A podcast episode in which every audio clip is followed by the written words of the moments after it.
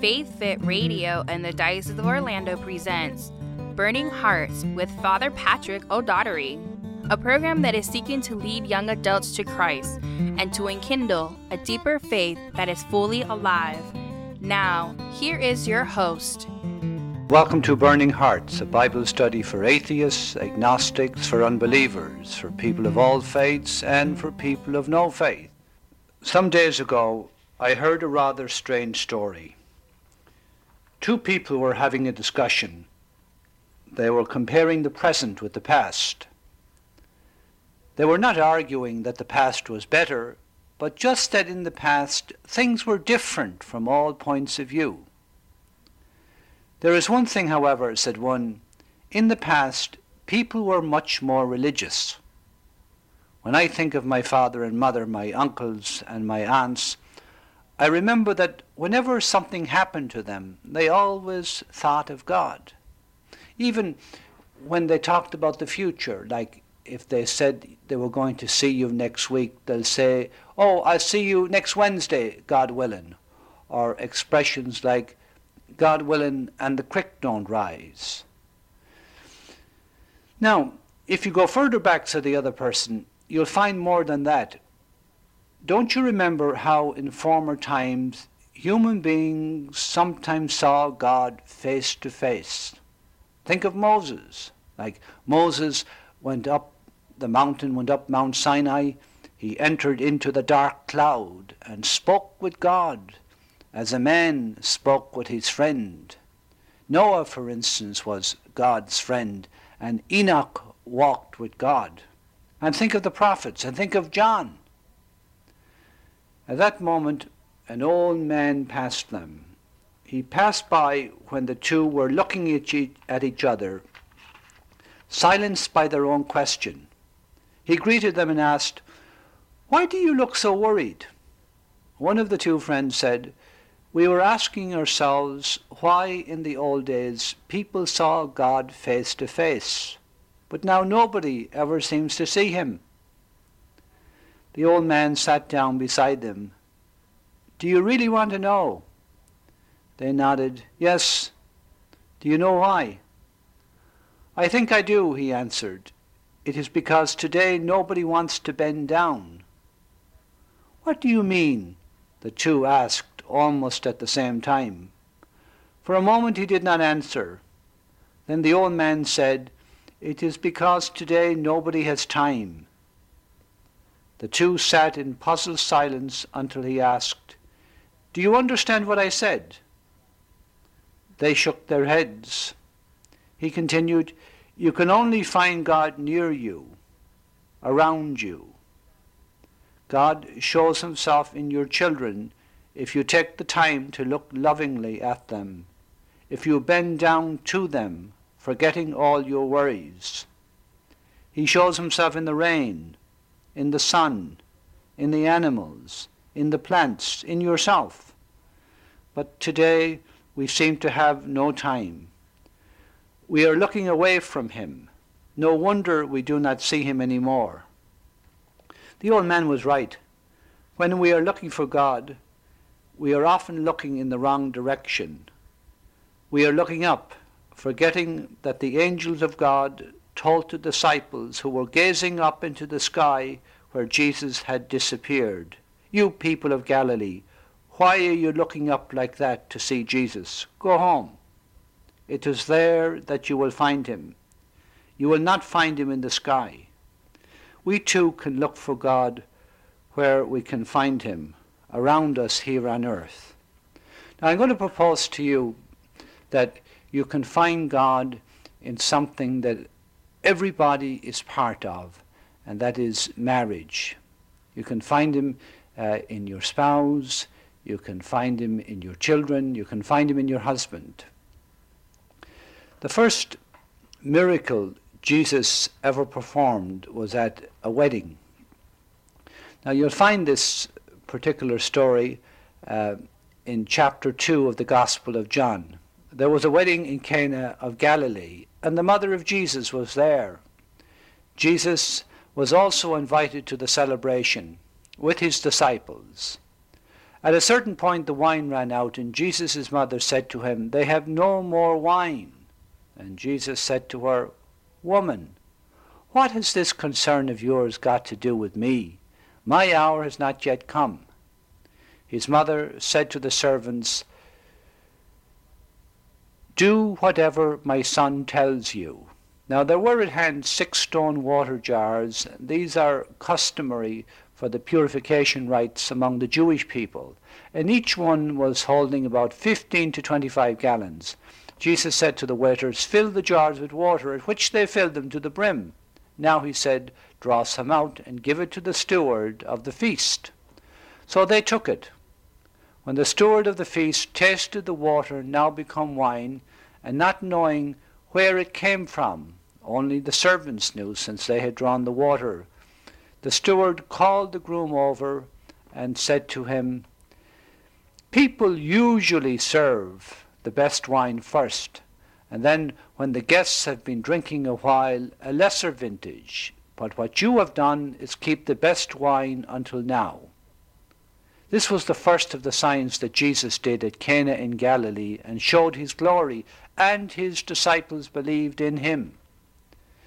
Now, just to save a couple from embarrassment, Jesus performed a miracle. He turned water into wine, and it was in the context of this marriage celebration that his disciples believed that Jesus was God. So I'm proposing today that we can take a deep look at marriage and we can uh, see God at work. Now, marriage, as you know, is God's idea in the Genesis story, the story of Adam and Eve, he said, It is not good for the man to be alone. So the Lord God cast a deep sleep upon the man and took out one of his ribs, and then he closed up the place with flesh. And then he built up into a woman the rib that he had taken from the man. And when he brought it to the man, the man exclaimed, This one at last is bone of my bones and flesh of my flesh. This one shall be called woman. And for this reason, a man leaves his father and mother and joins himself to his wife, and the two become one flesh. What God has joined, men must not divide. So, marriage then came out from the mind of the all holy God. And just as you can look at a picture and know something about the artist, you can look at marriage and discover a great deal about the nature of God and who God is. I'm going to make what might seem now to many a very wild statement, but you can actually summarize the whole Bible from beginning to end and say it's the story of a marriage the Old Testament part is the story of a marriage between God and his people, his chosen people, the Jews. Now, I'll admit it was a broken marriage uh, down through the centuries. Uh, our forefathers, the Jews, were constantly breaking the marriage covenant with God, constantly worshipping the false gods, but he was constantly taking them back again. And so there came a new marriage, and the new marriage took place when the Virgin Christ, after a life of obedience, offered himself to God on the cross of Calvary. There's even a, a sexual reference there, if you care to see it. Uh, in the Temple of Jerusalem, in the inner sanctuary, there was the Holy of Holies, and it was veiled. Um, and once a year, the priest went behind the veil and sprinkled the blood of lambs on the altar. Well, when Jesus died on the cross, shedding his blood, he didn't go through a veil into the Holy of Holies, but he entered into the heavenly sanctuary. He penetrated, if you like, into the depths of God. So on the cross of Calvary, Jesus made a new marriage between mankind and the all holy God. When I was in the seminary in the late 60s, one of the most exciting discoveries that I made was that the whole Bible is actually summarized in chapter 16 of the prophet Ezekiel, certainly the whole Old Testament.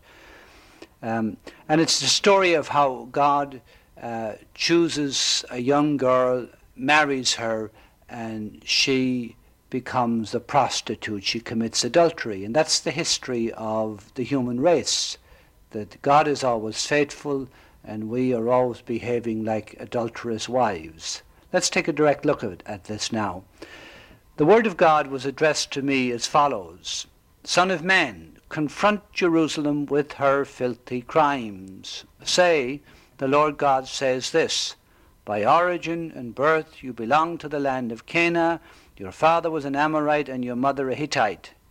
Now, he, he confronts the people of Jerusalem and he basically insults them, I suppose, to begin with. He says, You were of mixed blood. You're, it's like saying your father was Irish, your mother was English. Your mother was black, your father was white. And he says to them, Your father was an Amorite, your mother was a Hittite. At birth, the very day you were born, there was no one to cut your navel string, or wash you in cleansing water, or rub you with salt, or wrap you in napkins. No one leaned kindly over you to do anything like that for you. You were exposed in the open fields. You were as unloved as that on the day that you were born. Now, here he's saying that the Jewish nation is, is compared to a young girl that nobody wants, that she's thrown out in the desert and left to die. She's exposed in the open fields uh, like something loathsome, like something you would uh, throw out of a commode. And uh, then God is passing. He said, I saw you struggling in your blood as I was passing. And I said to you, as you lay in your blood, live and grow like the grass of the fields. You developed, you grew, you reached marriageable age. Your breasts and your hair both grew, but you were quite naked. Then I saw you as I was passing. Your time had come, the time for love. I spread part of my cloak over you and covered your nakedness. I bound myself by oath. I made a covenant with you. It is the Lord God who speaks, and you became mine. Now, do you see? Do you see what's going on here? This young girl that God first said to her, "Live." She's been dumped out like uh, a baby uh, dumped in a dumpster uh, outside of you know a shopping center. We, we hear stories like this today, and the Jewish nation then are compared to this type of situation. God says to the little girl, "Live, live," and then when she grows and reaches marriageable age, God spreads His cloak over her bounds, binds himself by oath, makes a covenant with her, and she becomes his. And there's when we when we talk about the Jewish people being the chosen people, God enters into a marriage with them. I bathed you in water, he said. I washed the blood off you. I anointed you with oil. I gave you embroidered dresses, fine leather shoes, a linen headband, and a cloak of silk. I loaded you with jewels gave you bracelets for your wrists and a necklace for your throat. I gave you a nose ring and earrings. I put a beautiful diadem on your head. You were loaded with gold and silver and dressed in fine linen and embroidered silks. Your food was the finest flour, honey, and oil. You grew more and more beautiful, and you rose to be queen. The fame of your beauty spread to the nations, since it was perfect because I had clothed you with my own splendor. It is the Lord Yahweh who speaks. And that reference there about the fame of her beauty spread through the nations, it, it did especially during the reigns of David and Solomon. Even to this day, we talk about the wisdom of Solomon or King Solomon's Mines. So Israel was beautiful. She rose to be queen because God had chosen her as his bride. And then he tells us the story. You have become infatuated with your own beauty. You have used your fame to make yourself a prostitute. You have offered your services to all comers. You have taken your clothes to brighten your high places, and there you have played the whore. Now, when he says uh, you be, make yourself a prostitute, what he's saying here is the worship of a false god it's prostitution, it's adultery, because again the Jewish people are married to God. So when they worship other gods, it's like committing adultery. If you remember at the time of Moses, Moses went up onto Sinai entered into the dark cloud, spoke with God as a man speaks with his friend, and in the dark cloud, God gave Moses the Ten Commandments, uh, the, co- the words of the covenant. And of course, on his way down the mountain, what happened? Uh, he heard the people in the camp and the sound of singing and dancing and all kinds of things. And he discovered that they were worshipping a false god. They had uh, forged a golden calf and had bowed down to worship it. And so the later prophets will refer to this act as prostitution, as adultery. And back to our story now. Uh, God confronts this bride of his and said, You have taken my presents of gold and silver and jewelry and made yourself human images to use in your whorings. Do you see it there? The making of human images. You have taken your embroidered clothes and put them on the images, and the oil and incense which are rightly mine you have offered to them. The bread I gave you, the finest flour, oil, and honey, with which I used to feed you, you have now offered to them as an appeasing fragrance. You have even, it is the Lord God who speaks, taken the sons and daughters you bore me and sacrificed them as food to the images. Was it enough for you just to be a whore? You have slaughtered my children and handed them over as a burnt offering to them. And in all your filthy practices and your whorings, you have never remembered your youth or the time when you were quite naked and struggling in your blood. Now, based on this passage, you can see that the whole Bible, the whole Old Testament part of the Bible, is a story of a broken marriage. God, the husband of Israel, loves them with an everlasting love, but they are constantly violating the marriage by worshipping the false gods. One of the later prophets, Jeremiah, sees and promises a new marriage covenant. The word covenant, incidentally, comes from two Latin words to convene, to bring together. We talk about a convention center or a convenience store. So a marriage covenant is the bringing together of husband and wife. In this case, the bringing together of God and the people of Israel. Now, Jeremiah promises a new covenant, a new marriage. This is Jeremiah chapter 31, verse 31. See, the days are coming, it is the Lord God who speaks, when I will make a new covenant with the house of Israel and the house of Judah but not a covenant like the one I made with their ancestors on the day I took them by the hand to bring them out of the land of Egypt. They broke that covenant of mine, so I had to show them who was master. It is the Lord God who speaks. No, this is the covenant I will make with the house of Israel when those days arrive. It is God who speaks. Deep within them I will plant my law, writing it on their hearts. Then I will be their God, and they shall be my people. There will be no further need for neighbor to try to teach neighbor, or brother to say to brother, Learn to know God. No, they will all know me, the least know the least no less than the greatest. It is the Lord God who speaks, since I will forgive their iniquity and never call their sin to mind. Now, covenants have to be written in blood. And in different parts of the Old Testament, you'll find that at certain times of the year, like on the Day of Atonement, uh, the people of God would come together and the priest will say, Ezra the priest would read to the people from the book of the law from morning until night. And the more the people heard the law, the more they would realize that they had not kept the law. And so they would want to renew their covenant with the Lord God of hosts. So the ritual for renewal uh, went something like this. Uh, for instance, a, a, goat would be led forward, and the priest would place his hands over the head of the goat and say the sins of the people, if you like, onto the goat. And then the goat was led out of the camp or out of the city and pushed over a cliff. He was led out to Beliah. Um, from this ritual came our English word scapegoat. The goat escapes or is led out with the sins of the people.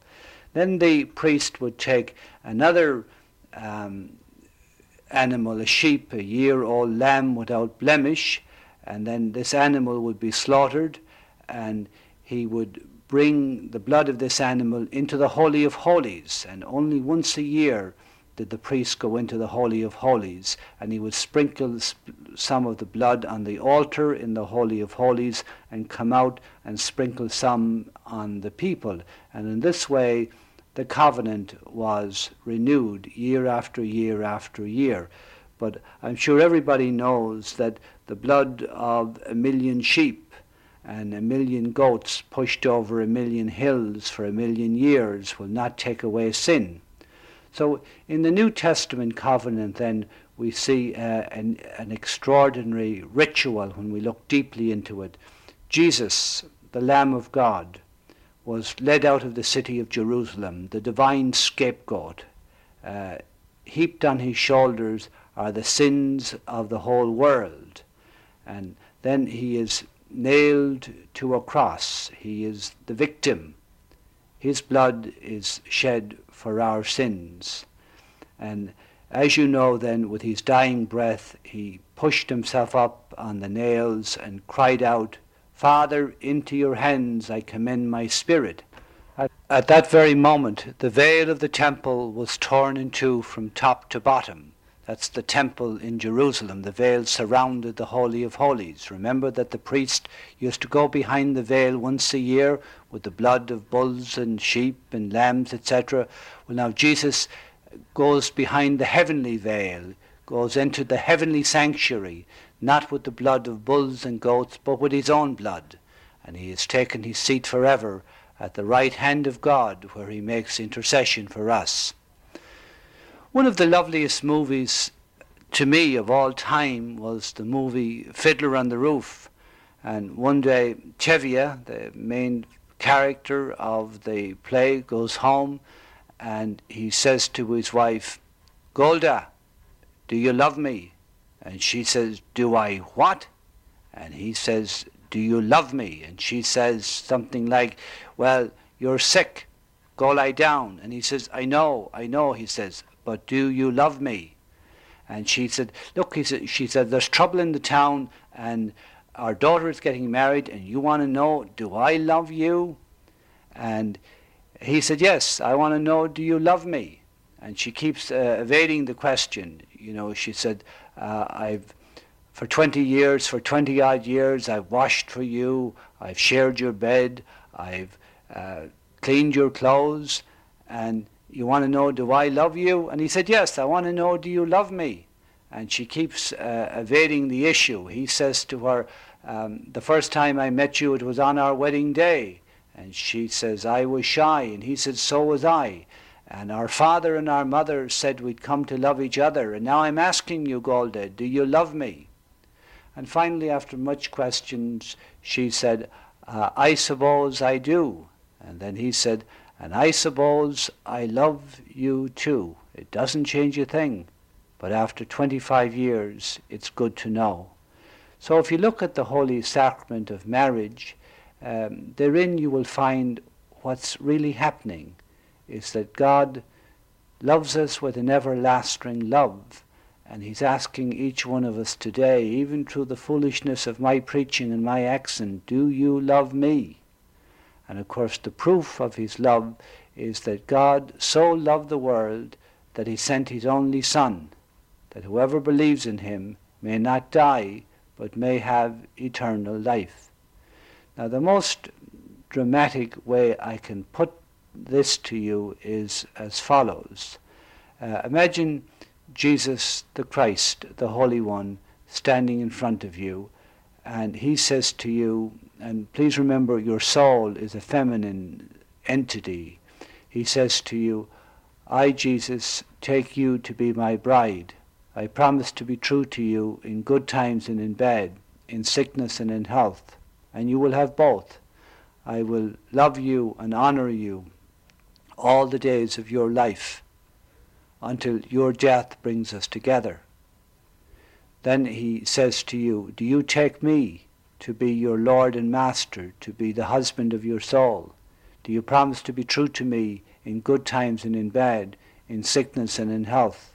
Will you love me and honor me all the days of my life until your death brings us together? By way of conclusion, a little story from Martin Bell. I think God must be very old and very, very tired. Maybe he used to look splendid and fine in his general's uniform, but no more. He's been on the march a long time, you know, and look at his ragtag little army. All he has for soldiers are you and me. Dumb little army. Listen, the drumbeat isn't even regular. Everyone is out of step, and there you see God keeps stopping along the way to pick up one of his tinier soldiers who decided to wander off and play with a frog or run in a field or whose foot got tangled in the underbrush. He'll never get anywhere that way. And yet the march goes on. Do you see how the marchers have broken up into little groups? Look at that group up near the front. Now, there's a snappy outfit. They all look pretty much alike. At least they're in step with each other. That's something. Only they're not wearing their shoes. They're carrying them in their hands. Silly little band. They won't get far before God will have to stop again. Or how about that other group over there? They're all holding hands as they march. The only trouble with this is the men on each end of the line. Pretty soon they realized that one of their hands isn't holding on to anything. One hand is reaching, empty, alone. And so they hold hands with each other, and everybody marches around in circles. The more people holding hands, the bigger the circle. And of course the bigger circle is deceptive because as we march along it looks like we're going someplace, but we're not. And so God must stop again you see what I mean? He'll never get anywhere that way. If God were more sensible, he'd take his little army and shape them up. Why, whoever heard of a soldier stopping to romp in a field? It's ridiculous. But even more absurd is a general who will stop the march of eternity to go and bring him back. But that's God for you. His is no endless, empty marching. He is going somewhere. His steps are deliberate and purposive. He may be old, and he may be tired, but he knows where he's going, and he means to take every last one of his tiny soldiers with him. Only there aren't going to be any forced marches, and after all there are frogs and flowers and thorns and underbrush along the way. And even though our foreheads have been signed with the sign of the cross, we are only human, and most of us are afraid and lonely and would like to hold hands or cry or run away, and we don't know where we are going, and we can't seem to trust God, especially when it's dark out and we can't see Him, and He won't go on without us, and that's why it's taking so long. Listen, the drumbeat isn't even regular. Everyone is out of step. And there you see God keeps stopping along the way to pick up one of his tinier soldiers who decided to wander off and play with a frog or run in a field or whose foot got tangled in the underbrush. He'll never get anywhere that way, and yet the march goes on. Again, thank you for listening to Burning Hearts. Shalom. Faith Fit Radio and the Diocese of Orlando presented Burning Hearts with Father Patrick O'Daugherty. Thank you for listening. Check out the podcast at faithfitradio.org and tune in next time. May you be blessed with peace and joy.